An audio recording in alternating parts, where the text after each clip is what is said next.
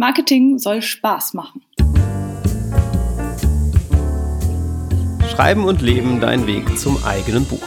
Mein Name ist Andreas Schuster und heute geht es um das Thema Autorenmarketing und ich habe einen Gast und zwar Annika Bühnemann. Hallo Annika. Hallo Andreas, schön, dass ich da bin. Vielen Dank für die Einladung. Ja, ich freue mich sehr. Annika ist Autorin und Buchcoach und Expertin für Autorenmarketing. Kann man das so sagen, Annika? Das kann man wohl so sagen, ja. Wunderbar. Und deshalb habe ich dich eingeladen. Was macht dich denn zur Expertin für Autorenmarketing? Vielleicht kannst du zwei, drei Sätze über dich verraten, damit die Zuhörer wissen, mit wem sie es zu tun haben. Genau, ich äh, komme klassisch aus dem Marketing, also ich habe das studiert und habe ähm, vor meiner, ich sag mal, Autorenkarriere im Marketing ähm, gearbeitet für mehrere Unternehmen. Und mich interessierte das Thema sowieso schon immer allgemein. Und ich bin dann zum Schreiben gekommen, 2012 war das, und habe recht schnell festgestellt, dass sich natürlich viele Prinzipien, die ich so gelernt hatte, klassisch aus Marketing, mhm. auch mhm. auf Bücher übertragen ließen. Und habe es auch geschafft, also ich habe mich für Self-Publishing anfangs entschieden und habe es auch geschafft, äh, ich glaube, es waren 3000 Bücher im ersten Monat zu verkaufen, wo ich dachte, okay, gut, irgendwas machst du auf jeden Fall richtig. Wenn ich das dann nochmal wiederholen kann, dann äh, geht es auf jeden Fall in die richtige Richtung. Und das brachte mich dann dazu, mich mehr mit diesem Thema zu beschäftigen, weil es halt doch nicht alles so einfach ist. Es lässt sich nicht alles eins zu eins übertragen auf die Branche. Und dann habe ich mich da so ein bisschen weitergebildet und meinen Blog vom schreibenleben.de ins Leben gerufen und da quasi sehr transparent drauf erzählt, was ich mache, um meine Bücher zu vermarkten und was gut funktioniert, was nicht gut funktioniert. Und so hat sich das quasi ergeben, dass ich gleichzeitig äh, Autorin war und halt auch mich im Marketing in dieser Branche vor allen Dingen dann weitergebildet mhm. habe. Und dadurch, dass es einfach gut geklappt hat, haben andere dann irgendwann gesagt, dass ich dafür eine Expertin bin. habe ich da auch nicht widersprochen. ja, prima. Ja, man kann ja dann sagen, dass es zwei Leidenschaften von dir sind, die sich da irgendwie treffen. Ja, das ja, Marketing das, das und das Schreiben. Sagen. Ja, auf jeden ja. Fall. Ja, prima. Dann steigen wir einmal ein und zwar habe ich mir so ein bisschen eine Gliederung überlegt. Ich würde mich erst würde mich sehr interessieren, was du so als die Grundlagen ansiehst. Das heißt, was so am allerwichtigsten ist, wenn man jetzt Leser für seinen Roman finden möchte. Ich glaube, das Elementarste ist, dass man erstmal wissen muss, an wen man überhaupt seinen Roman verkaufen will. Also ich stelle immer mhm. wieder fest, dass es tatsächlich da schon hakt, wenn ich ähm, mit jemandem zusammenarbeite und frage, wer soll das denn lesen? dann schaue ich oft erstmal in ratlose Gesichter, weil man sehr häufig als Autor ja erstmal nur die Geschichte aufschreibt, weil man sie im Kopf hat, weil man sie auf Papier bringen will. Hm. Man denkt äh, beim Schreiben sehr häufig, gerade anfangs, gar nicht so sehr daran, wer es später lesen soll, äh, was teilweise natürlich dann zum Problem wird, wenn man feststellt, okay, ich weiß gar nicht, wer es lesen soll, weil dann kann man es auch nicht verkaufen. Man sollte sich schon überlegen, wer ist denn mein Leser? Und je genauer man diese Frage beantworten kann, desto spezifischer kann man natürlich dann auch sein Marketing auf diese Leute hin ausrichten und so die Leute finden, die auch zu dem Roman passen. Ich sag mal, wenn ich jetzt einen Thriller geschrieben habe, aber meine Werbung alles nach Liebesromanen aussieht, dann werden meine Leser höchstwahrscheinlich enttäuscht sein. Und wenn man sich da nicht so sicher ist, wer eigentlich die Leser sein könnte, gibt es da Tricks oder Herangehensweisen, wie man das rausfindet? Man kann natürlich erstmal sich äh, selbst überlegen, okay, ich sag mal beim Thriller zum Beispiel, weiß man, das ist nichts für Kinder. Also man kann ja von ganz groß zu ganz klein versuchen, die, den Kreis mhm. enger zu ziehen. Mhm. Generell, also die, die meisten, die ich treffe, die meisten Autoren wissen schon, ob sie beispielsweise eher für jüngere oder für ältere Menschen schreiben wollen. Mhm. Auch wenn man sie ein bisschen zwingt, sich einzuschränken, dann kriegen sie es auch ganz gut hin. Meine Leitfrage ist eigentlich immer, wer sind 80 Prozent deiner Leser? Weil mhm. das kann man ein bisschen besser greifen. Sehr häufig, Sachen bei Liebesromanen zum Beispiel, wenn ich dann greif mal in die Klischeekiste, wenn ich dann sage, Liebesromane werden in der Regel ja von Frauen gelesen, dann höre ich immer sehr häufig Autoren, die sagen, ja, aber hier der Nachbar von meiner Freundin, der hat das auch gelesen und sich denkt, ja, natürlich lesen es auch Männer, aber 80 Prozent der Leserinnen sind definitiv weiblich, bei Liebesromanen beispielsweise. Mhm. Also diese Leitfrage kann man sich stellen, was trifft auf 80 Prozent meiner Leser höchstwahrscheinlich zu? Beim ersten Buch weiß man das natürlich noch nicht so genau. Da muss man ein bisschen raten. Ist so. Mit jedem Buch wird das genauer, vorausgesetzt, man bleibt im gleichen Genre und ändert diese Zielgruppe jetzt nicht. Ne? Aber wenn man jetzt immer für die gleichen Leute schreibt sozusagen, dann ergibt sich bei jedem Buch ein genaueres Profil des mhm. Lesers und dann kann genauer dann Marketing machen. Am Anfang muss man einfach ein bisschen schätzen. Also ich habe am Anfang, äh, mein erstes Buch war eine romantische Komödie und habe ich gedacht, okay, das wird meistens von Frauen gelesen. Häufig sind die auch schon über 20. Meine Protagonistinnen waren über 40. Das heißt, ich habe tendenziell mhm. versucht, die, die Zielgruppe auch so ungefähr in dem Alter der Protagonisten sein zu lassen und habe mir gedacht, okay, es geht in meinem Buch um salopp gesagt frustrierte Hausfrauen. Also ist das auch meine Zielgruppe. Ja.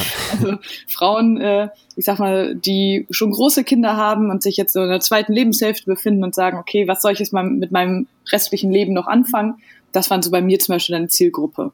Mhm. Ich würde sagen, es geht sogar noch, es geht sogar noch extremer, als du sagst, man kann nach den 80 Prozent schauen. Ich würde sagen, man kann sogar nach dem idealen Leser schauen. Und ein bisschen aus dem Marketing, da gibt es ja häufig so Avatare, ne? dass man wirklich ganz genau ja. sagt, wer ist die Zielgruppe und versuchen das äh, zu übertragen und zu überlegen, wie genau würde der ideale Leser aussehen, für den das Buch das perfekte Buch ist. Sehr häufig habe ich festgestellt, dass die meisten Leute damit halt ein großes Problem haben, da die mhm, Fragen okay. zu beantworten. Das ist meine ja. erste Herangehensweise, wie gesagt, größere Kreise zu ziehen, erstmal einzugrenzen, ist das für Männer oder für Frauen? Wie alt sind die ungefähr? Also ein mhm. bisschen mhm grobe Sachen. Natürlich, äh, der, die Herangehensweise über so eine Persona oder Avatar ist noch konkreter. Das funktioniert häufig, aber erst, wenn man mehrere Bücher hat und selber mhm. erstmal weiß, an wen man überhaupt seine Bücher richten will. Aber ich würde es auf jeden Fall probieren, wenn man jetzt Lust hat, sich ein bisschen mit Marketing zu beschäftigen, äh, einen, einen Idealleser zu finden. Also wie alt ist der, wie wohnt der, was für eine Lebenssituation hat der, hat der Kinder oder mhm. nicht, wie gesagt, weiblich oder nicht, was für Beruf hat der, was für eine Einstellung über gewisse Themen ähm, hat der und was treibt ihn so umher, was sind seine Probleme. Also je mehr man über den Leser weiß, desto eher kann man ihn auch erreichen. Das ist so ähnlich, wie wenn man Geschichten schreibt, man sich auch mit den Protagonisten oder den Figuren im Allgemeinen ähm, ja, auseinandersetzt und die so detailliert wie möglich versucht irgendwie zu erfinden, damit die authentisch wirken und lebendig wirken. Das versucht man im Grunde auch mit dem Leser. Also die gleichen Fragen, die man für seinen Charakter hat, kann man eigentlich auch für den Leser beantworten. Nur fallen einem die Antworten häufig da schwieriger. Ja, und, und für manche kann es sogar eine tolle Motivation beim Schreiben sein, wenn sie ein bisschen so eine Vorstellung haben, wer auf der anderen Seite quasi sitzt ne, und das ja. vielleicht einmal lesen wird. Ja, ja prima. Fall. Ähm, versuchen wir ein bisschen konkreter zu werden. Es gibt ja heutzutage so viele unterschiedliche Möglichkeiten. Ne? Ich habe so ein bisschen überlegt, einen Blog kann man machen. Man könnte einen YouTube-Kanal machen. Dann gibt es Social Media als riesiges Thema, äh, Pressearbeit als ein Bereich, ja, dass man versuchen könnte, in die Medien zu kommen und so ein wenig Bekanntheit zu erlangen. Ähm, wodurch zeichnen sich die unterschiedlichen Möglichkeiten aus? Wie kann man da erstmal Orientierung gewinnen bei diesem Wust an Möglichkeiten? Ich würde mir zuerst überlegen, wozu ich selber Lust habe. Weil leider mhm. ist es ja so beim Social Media, dass man die ganzen Sachen langfristig planen muss. Also es ist sehr, sehr selten der Fall, dass jemand anfängt innerhalb von einem Monat dann zigtausende Menschen erreicht. Das kommt zwar ganz, ganz, ganz selten mal vor, aber es ist absolut nicht die Regel. In der Regel braucht man mehrere Monate, bis man sich so ein paar Leute als Fanbase aufgebaut hat und bis sich das überhaupt irgendwie mal auszahlt, sag ich mal. Und da muss man schon sehr viel Zeit für aufwenden, die man sowieso ja schon nicht hat, weil man die wenige Zeit, die man hat, eigentlich fürs Schreiben nehmen will. Mhm, ja. Aber es ist halt so, ohne, gerade im Self-Publishing ist es so, dass man einfach, ich sag mal, Marketing und Schreiben ist so 50-50 von der Zeit, vom Zeitaufwand mhm. her. Das wird häufig ein bisschen ähm, ja, unterschätzt, sag ich mal. Deshalb würde ich mir zuerst überlegen, wozu habe ich Lust? Beim Blog zum Beispiel muss ich Lust haben, auch längere Texte zu schreiben. Da bringt es nichts, wenn ich einmal die Woche oder alle zwei Wochen nur 200 Wörter schreiben kann. Mhm. dann muss ich mir überlegen, okay, einerseits muss ich erstmal die technische Seite natürlich entweder bezahlen können, dass mir jemand den Blog aufsetzt, oder Lust haben, mich damit auseinanderzusetzen. Ähm, wohingegen, dass ich sag mal bei, keine Ahnung, Facebook und Co. alles ja schon vorgegeben ist. Also da setze ich mir das gemachte Nest. Dafür kann ich im Blog aber alles selber gestalten. Also da muss man sich halt überlegen, was bin ich für ein Typ? Was möchte mhm. ich gerne machen? Wie oft möchte ich präsent sein? Bei Instagram beispielsweise äh, sollte man schon möglichst mehrmals pro Woche Bilder posten, idealerweise einmal am Tag. Bei Facebook gilt das gleiche, idealerweise auch einmal am Tag. Bei Twitter sogar mehrmals am Tag. Habe ich da die Zeit für? Habe ich da Lust zu? Beim Blog reicht es einmal die Woche oder alle zwei Wochen einen Artikel zu haben. Bei YouTube reicht es auch, ein Video in der Woche zu machen. Mhm. Also dafür ist vielleicht der Aufwand, ein Video zu drehen, wieder größer. Dann, das muss man für sich so ein bisschen abschätzen, wozu habe ich Lust Äh, YouTube ist so eine Sache, die gerade für Autoren sich sehr lohnen kann, weil erstens gibt es ja noch nicht so viel Konkurrenz. Äh, es gibt ganz wenige Autoren nur, die YouTube benutzen, um Werbung für ihre mhm. Bücher zu machen, im Gegensatz zu Facebook zum Beispiel. Mhm. Es erfordert aber natürlich auch ein bisschen Mut, sich vor die Kamera zu setzen und ja, sein Gesicht zu zeigen. Das gilt auch für Instagram. Die Instagram Stories zum Beispiel sind ein super Instrument, um Marketing zu machen. Man muss es sich aber halt auch trauen. da kommt man dann auch nicht drum rum, sich ähm, ja einmal zu fragen, was, was traue ich mir zu und wie viel Zeit kann ich aufwenden. Also das wäre so meine, meine erste Frage. Ja, ble bleiben wir einmal kurz bei YouTube, weil du das gerade so genannt hast als eine spannende Möglichkeit, bei der es auch vielleicht noch nicht so wahnsinnig viel Konkurrenz gibt. Was könnte man denn da so machen als Video? Was könnte die Leser interessieren äh, vom Autor? Ja, also was einem zuerst einfällt, sind natürlich erstmal Leseproben, mhm. also so kleine Leseausschnitte. Das funktioniert erstaunlich gut. Also erstens muss man da nicht sein Gesicht zeigen. Mhm. Das heißt, man könnte auch YouTube benutzen, um so eine Art Mini-Hörbuch zu mhm. machen. Also einfach mit seinem Handy zum Beispiel ähm, da was aufnehmen, was man aus dem Buch vorliest, eine, eine Seite oder zwei mhm. Seiten oder so irgendeine spannende Szene und das einfach so ein, so ein fünf Minuten Video ähm, machen und online stellen. Das klappt ganz gut, weil die Leute hören sich ganz gerne mal so kleine Snippets mhm. an und lassen dann nebenbei so ein bisschen laufen und es ist auch nicht so viel Aufwand, würde ich mal behaupten. Natürlich, nach, wenn man ein bisschen Routine hat. Am Anfang ist alles ein bisschen aufwendig, aber wenn man ein bisschen Routine hat, geht das eigentlich ganz gut. Auch Podcast ist da ein gutes Stichwort. Wer jetzt ähm, mit YouTube zum Beispiel auf Kriegsfuß steht, könnte sich auch überlegen, einfach nur kleine Sprachnachrichten mhm. sozusagen dann in Form eines Podcasts ähm, weil es bringt sehr viel, die Leute in sein Buch reingucken zu lassen. Und das da muss man auch keine Angst haben, dass man dazu viel verrät oder so. In der Regel, man könnte die ersten 75 Prozent des Buches vorlesen und dann aufhören. Mhm. Dann würde man immer noch genug Leute haben, die so gefesselt sind, dass sie unbedingt wissen wollen, wie es weitergeht, dass sie das Buch kaufen. Also ich würde da ruhig großzügig sein und spannende Szenen ruhig vorlesen, die ja so ein bisschen triggern und ein bisschen die Neugierde wecken. Und ja, wer sich halt äh, mehr zutraut, der kann sich dabei filmen, wie er vorliest. Oder wer noch mutiger ist und so ein bisschen äh, offener mit seiner Privatsphäre auch umgehen mag, der kann natürlich auch wirklich aus seinem Autorenleben mhm. etwas zeigen, also wie er schreibt, behind the scenes sozusagen, darüber reden, wie die Figuren entstanden sind oder was gerade die neue Idee ist, was für Konflikte es auch gibt, also welche Herausforderungen man als Autor zu bewältigen hat, beispielsweise, dass man die Zeit hat zu schreiben dass das Marketing nie so funktioniert, wie man das mhm. möchte oder was auch immer. Ähm, da muss man halt auch gucken, was, ja, womit fühle ich mich wohl, beziehungsweise womit kann ich gerade noch leben. Ich würde nicht immer nur nach dem Wohlfühlfaktor gehen, weil dann macht man gar nichts, sondern man sollte schon einen Schritt aus seiner Komfortzone herausgehen, aber natürlich muss man es auch nicht übertreiben. Mhm. Also man sollte auch nicht sich zu unwohl fühlen. Da muss jeder seine, seine eigene ja, Grauzone finden, wo es gerade noch so geht und sich etwas traut, wo es dann nicht ganz so schlimm ist. Ja, ich, ich finde, da hat schon ganz viel drin gesteckt zum Kontakt zu den Lesern. Das hat mir gerade sehr gut gefallen. Also deswegen mag ich Podcasts zum Beispiel so, ja, weil die Stimme einfach eine total tolle Möglichkeit ist. Ich höre auch selbst gerne sehr viele Podcasts und bei Videos ist es ähnlich, beziehungsweise da gibt es ja sogar noch andere Ebenen, in denen man wirklich ein Gesicht vor sich sieht und die Gestik hat und die Mimik hat. Ja, und wie du gesagt hast, wenn der Autor dann sogar ja. noch was aus seinem Leben erzählt und den Herausforderungen, dann entsteht natürlich für die Zuschauer und Leser wirklich eine eine Bindung schon, ja, und ein Kontakt. Was gibt es noch für Möglichkeiten, um diesen Kontakt zu ermöglichen? Ne? Denn das ist ja sicherlich äh, langfristig eine wichtige Sache, um dann auch die potenziellen Leser ein wenig an sich zu binden und wirklich als Follower oder Fans zu gewinnen. Ja, ist es. Das ist im Grunde auch ähm, das A und O. Also wir sind ja hier bei den Romanen, wenn wir jetzt mhm. uns im, im Romansektor befinden, sind wir in der Unterhaltungsbranche. Ja. Da können wir mit einem Roman, es ist äh, salopp gesagt, es ist wirklich egal, ob ich Liebesroman A, B oder C lese, ich werde wahrscheinlich gut unterhalten. Mhm. Also es ist, wenn ich jetzt vor einem Regal mit Liebesromanen stehe, dann entscheide ich natürlich schon so ein bisschen nach, welche Geschichte klingt irgendwie gut. Aber die, so sehr unterscheiden sich die Bücher voneinander ja nun auch nicht, um mal ehrlich zu sein. Es sind einfach alles gute Geschichten und ich fühle mich sicherlich bei allen gut unterhalten. Das heißt, was das Zünglein in der Waage sein kann, ist, wenn ich eine pers gefühlt persönliche Bindung mhm. zu einem Autor habe. Mhm. Genau. Und da ist sozusagen die, die Krux und die Herausforderung bei uns Autoren, diese Bindung zu den Lesern aufzubauen. Und das passiert natürlich leicht dadurch, dass man sein Gesicht zeigt. Ist bei Pseudonymen nicht ganz einfach. Da muss man ein bisschen kreativ sein, weil es gibt ja auch genug Autoren, die unter Pseudonymen veröffentlichen mhm. und ihr Gesicht nicht zeigen. Da muss man natürlich sich überlegen, wie kann ich das kreativ umsetzen? Kann ich beispielsweise meine Stimme benutzen? Das hatten wir gerade mhm. beim Thema Podcast. Oder kann ich es anders machen? Man kann auch beispielsweise, ähm, wenn ich jetzt Instagram in die Runde werfe, Instagram benutzen und Fotos posten. Das, da muss man ja nicht selber zu sehen sein, zwingend. Wichtig ist eher, dass eine persönliche Verbindung beispielsweise über den Text entsteht. Mhm. Instagram nicht gerade dafür bekannt, besonders textlastig zu sein.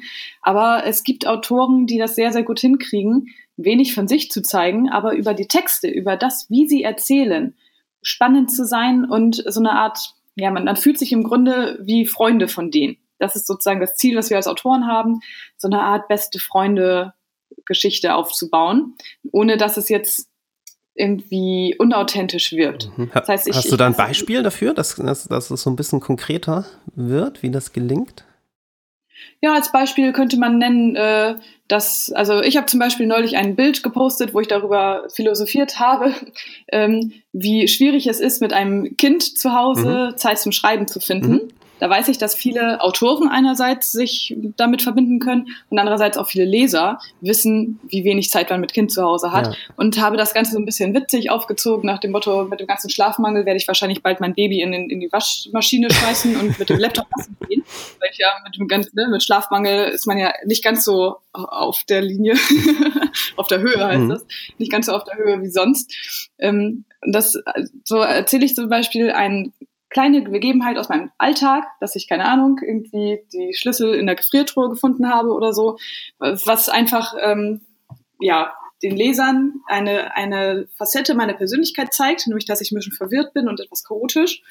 Und das wirkt dann sympathisch und die finden das vielleicht lustig und denken sich, ah ja, als ich meine Kinder bekommen habe, war ich auch so verwirrt und Stilldemenz und so weiter. Und sie fühlen sich irgendwie an meinem Leben teilhaft und ich, ja, kann eine lustige Geschichte erzählen, weil ich irgendwie mal wieder äh, Quatsch gemacht habe. Ja, und so hat man das Gefühl, dass man einfach Teil hat am Leben der Person und schon äh, entsteht eine persönliche Verbindung. Mhm. Und wenn ich das jeden Tag mache und jeden Tag davon so kleine, kleine Anekdoten aus meinem Alltag berichte, idealerweise, was mit dem Schreiben vielleicht auch so ein bisschen zu tun hat oder mit den Figuren in meinem Roman, wie ich darauf gekommen bin, was das mit meinem Leben zu tun hat oder so, da kann dann eine persönliche Beziehung zu den Lesern entstehen. Ja, sehr schönes Beispiel. Da konnte ich mich auch gleich äh, reinfühlen und reinversetzen. Hm, wir haben jetzt ganz viel über die grundsätzlichen Dinge gesprochen und auch schon über konkrete Möglichkeiten und vor allem den Kontakt zu den Lesern. Hm, etwas Besonderes ist natürlich aber die Situation, dass man einen Roman veröffentlicht und dann tatsächlich für diese Veröffentlichung Marketing machen möchte und vielleicht auf den Punkt ein bisschen Aufmerksamkeit erregen. Was gibt es da für Strategien, die du empfiehlst? Ich würde auf jeden Fall rechtzeitig anfangen. Also einer der häufigsten Fehler, wenn man das Fehler nennen kann, die ich so sehe, ist, dass die Leute ankommen und sagen, hallo Annika, ich habe vor drei Wochen meinen Roman veröffentlicht, aber irgendwie kauft ihn keiner. Was kann ich tun? Mhm. Da ist eigentlich, ich will nicht sagen, das Kind ist dann schon in den Brunnen gefallen, aber es äh, ist zumindest, liegt zumindest da auf der Kante und fällt bald runter. Weil, ja, das, das, das Interesse muss eigentlich vorab geschürt werden wenn man im Self-Publishing unterwegs ist und ähm, ja gerade jetzt bei den, den großen Shops irgendwie versucht, Fuß zu fassen, ist es wichtig, zur Veröffentlichung ganz viele Verkäufe zu haben, hm. weil das am meisten gezählt wird. Also ich sag mal, wenn ich jetzt am, keine Ahnung, 1. August ein Buch veröffentliche, dann versuche ich wirklich um den 1. August herum, also zwischen dem 1. und ich sag mal vierten oder so, so viele Verkäufe wie möglich zu haben, so viele Rezensionen wie möglich zu bekommen, weil das durch die Algorithmen, die da mit äh, reinspielen, mich dann auf gewisse Listen bringt und so Sichtbarkeit bringt. Also ich werde dann zum Beispiel Aufsteiger des Tages oder ich werde in einer Neuheitenliste mhm. ähm, irgendwie vorne platziert. Und so habe ich ähm, eine hohe Wahrscheinlichkeit, dass Leute, die mich bisher noch gar nicht kennen, dann kennenlernen, weil sie weiß ich, in dem Shop gerade browsen, browsern, hm, rum, rumsurfen und die Liste mit den Neuheiten durchgucken und ich da zum Beispiel dann auf Platz eins bin und sie sagen, oh, was ist denn das für ein Buch und dann da draufklicken. Das heißt, ich versuche hm. also möglichst viel Interesse vorab zu schüren, dass ganz viele Leute in den ersten Tagen kaufen. Sowohl Leute, die ich jetzt schon kenne, also ich binde da auch immer meine Familie und meine Freunde mit ein, als auch Leute, die ich einfach in der Zeit vorher nämlich schon aufgebaut habe. Das heißt, diese Strategien, die wir vorhin äh, gesagt haben, mit YouTube und Blog und was weiß ich, das kann man schon machen, während man an seinem ersten Buch schreibt. Also da muss man nicht warten, bis man, was weiß ich, wie viele Veröffentlichungen hat. Mhm. Man kann die Leute schon jetzt, heute daran teilhaben lassen, wie das Buch entsteht und sie auf die Reise mitnehmen. Ich äh, werfe da mal ein Beispiel ein. Und zwar habe ich eine Freundin, die äh, hat mit mir gleichzeitig zu schreiben angefangen. Mhm. Das war, wie gesagt, damals 2012. Und wir haben uns in so einem Schreibforum kennengelernt und wir haben beide auch über unser Schreiben berichtet auf unseren Blogs. Und ich habe, wie gesagt, innerhalb von, ich glaube, neun Monaten oder sowas dann mein erstes Buch veröffentlicht und das hat alles ganz gut geklappt und so weiter. Und sie hatte aber eine andere Geschwindigkeit. Die hat auch ein ganz anderes Buch, ein ganz anderes Genre. Also es war auch viel mehr von der Herangehensweise auch ein bisschen komplizierter als bei mir. Mhm. Sie hat, glaube ich, vier Jahre daran geschrieben, wenn ich das richtig mhm. in Erinnerung habe. Ich meine, wow. 2016 hat sie veröffentlicht. Und in diesen vier Jahren hat sie die ganze Zeit darüber berichtet, wie der Stand ist, was sie macht, warum das nicht weitergeht, was sie für Probleme hat und so weiter. Und die hatte 2016 schon so viele Follower, dass sie locker äh, ihre, zum Beispiel ihre ganzen Kosten, die sie mit Lektorat und so weiter hatte, alle reingekriegt hat durch die mhm. Verkäufe. Obwohl ja. sie vier Jahre lang gefühlt nichts gemacht hat, in Anführungszeichen gesetzt. Also man hatte mal Angst als Autor, sich schon Autor zu nennen, obwohl man noch nichts veröffentlicht hat. Sie hat das so einfach gemacht. Sie hat einfach die Leute an ihrem Leben hat teilhaben lassen und alle haben mitgefiebert, wann dieses Buch endlich rauskommt. Und so wurde es natürlich dann ein ganz großer Erfolg für sie. Also man muss keine hm. Angst haben. Ich möchte einfach motivieren, ähm, dass man sich jetzt heute schon hinsetzt und sagt, okay, wie kann ich mit Leuten da draußen in Kontakt treten? Was kann ich heute schon tun? Und im Hinterkopf behalten, okay, ich möchte also zum Beispiel im August veröffentlichen. Was kann ich machen, um da möglichst viel Interesse zu schüren? Das Wichtigste ist diese persönliche Verbindung. Das, ähm, ja, die Leute kaufen einfach am ehesten von Leuten, die sie gerne mögen. das ist leider so. Und das Zweite ist halt, dass man versucht, das Ganze auf Masse zu machen, also möglichst viele Leute zu begeistern und mhm. möglichst viele Leute zu erreichen. Also gerne Blogger anschreiben, die eine Rezension veröffentlichen, dann, wenn das Buch rauskommt. Oder halt andere Leute, die viele Follower haben. Wenn ich bei Instagram mit Leuten in Kontakt bin, die irgendwie 3000 Follower oder sowas haben, die einfach dann mal fragen, ob sie Lust hätten, das Buch vorab Test zu lesen und dann darüber zu berichten oder so es gibt ja diverse Möglichkeiten, um Leute auf seine Seite zu ziehen, sag ich mal. Und äh, wenn man einfach noch nicht selber so eine große Followerschaft hat, dann einfach die von anderen zu nutzen. Mhm. Ja, vielen Dank. Ganz viele konkrete äh, Tipps. Ja, also vielleicht nochmal als äh, Wiederholung, dass das, äh, was vor der Veröffentlichung abläuft, schon mal ganz, ganz wichtig ist ja, und wirklich die ersten Tage der Veröffentlichung ähm, ganz zentral sind, um das Buch nach vorne zu bringen. Und dann, was du gesagt hast, finde ich auch noch wichtig, die Bühne zu nutzen, die es vielleicht auch durch andere Blogs etc. gibt. Vielen Dank genau. für diesen Rundumschlag. Hast du vielleicht noch ein Schlusswort, wenn jetzt jemand zugehört hat und bisher noch nicht so viel gemacht hat im Bereich Marketing, aber schon ganz viel schreibt und ähm, sich so fragt, okay, wie fange ich jetzt am besten an, all diese Infos und Strategien umzusetzen? Was wäre so der wichtigste erste Schritt? Ich würde sagen, ähm, überleg dir, wozu du jetzt gerade am meisten Lust hast. Hast du mhm. am meisten Lust, einen Blog zu, ins Leben zu rufen oder möchtest du lieber dich bei Instagram weiterbilden? Wozu hast du gerade Lust? Wo kannst du dir vorstellen, auch längerfristig aktiv zu sein? Das ist bei ganz vielen Leuten. Facebook muss aber nicht so sein. Das ist, also gerade Instagram ist da auch sehr auf dem Vormarsch. Und äh, such dir einfach ein Netzwerk aus, also nicht gleich auf alle Netzwerke, die es gibt, springen, sondern einfach eins, was dir sympathisch erscheint. Und nimm dir mal vor, für die nächsten drei Monate da aktiv zu sein, also jeden Tag etwas zu machen. Und schau mal dann nach drei Monaten, ob das ähm, sich rentiert hat, ob du da immer noch zu Lust hast. Und führ das dann fort oder du kannst auch wechseln. Also es ist nicht schlimm, wenn man nach drei Monaten sagt, äh, ich habe mir das Ganze irgendwie leichter vorgestellt, ich glaube, ich probiere was anderes aus. Ganz, ich finde es sehr wichtig, dass man sich einfach wohlfühlt mit dem, was man tut, weil sonst macht es keinen Spaß. Und Marketing sollte Spaß machen, weil sonst hat man da einfach nur das Gefühl, arbeiten zu müssen, mhm. sozusagen, und das als Pflicht anzusehen.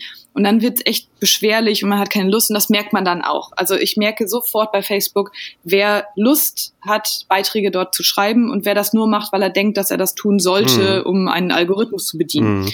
Also das finde ich das Allerwichtigste eigentlich, dass man Spaß daran hat und das überträgt sich dann einfach auch auf die Leser. Ja, prima. Annika, vielen Dank für diesen fundierten und vor allem sehr, sehr motivierenden Einblick ins Thema Autorenmarketing. Ja, sehr gerne. Ich hoffe, es konnte ein bisschen helfen und dass äh, ja tatsächlich ein bisschen Motivation übergeschwappt ist.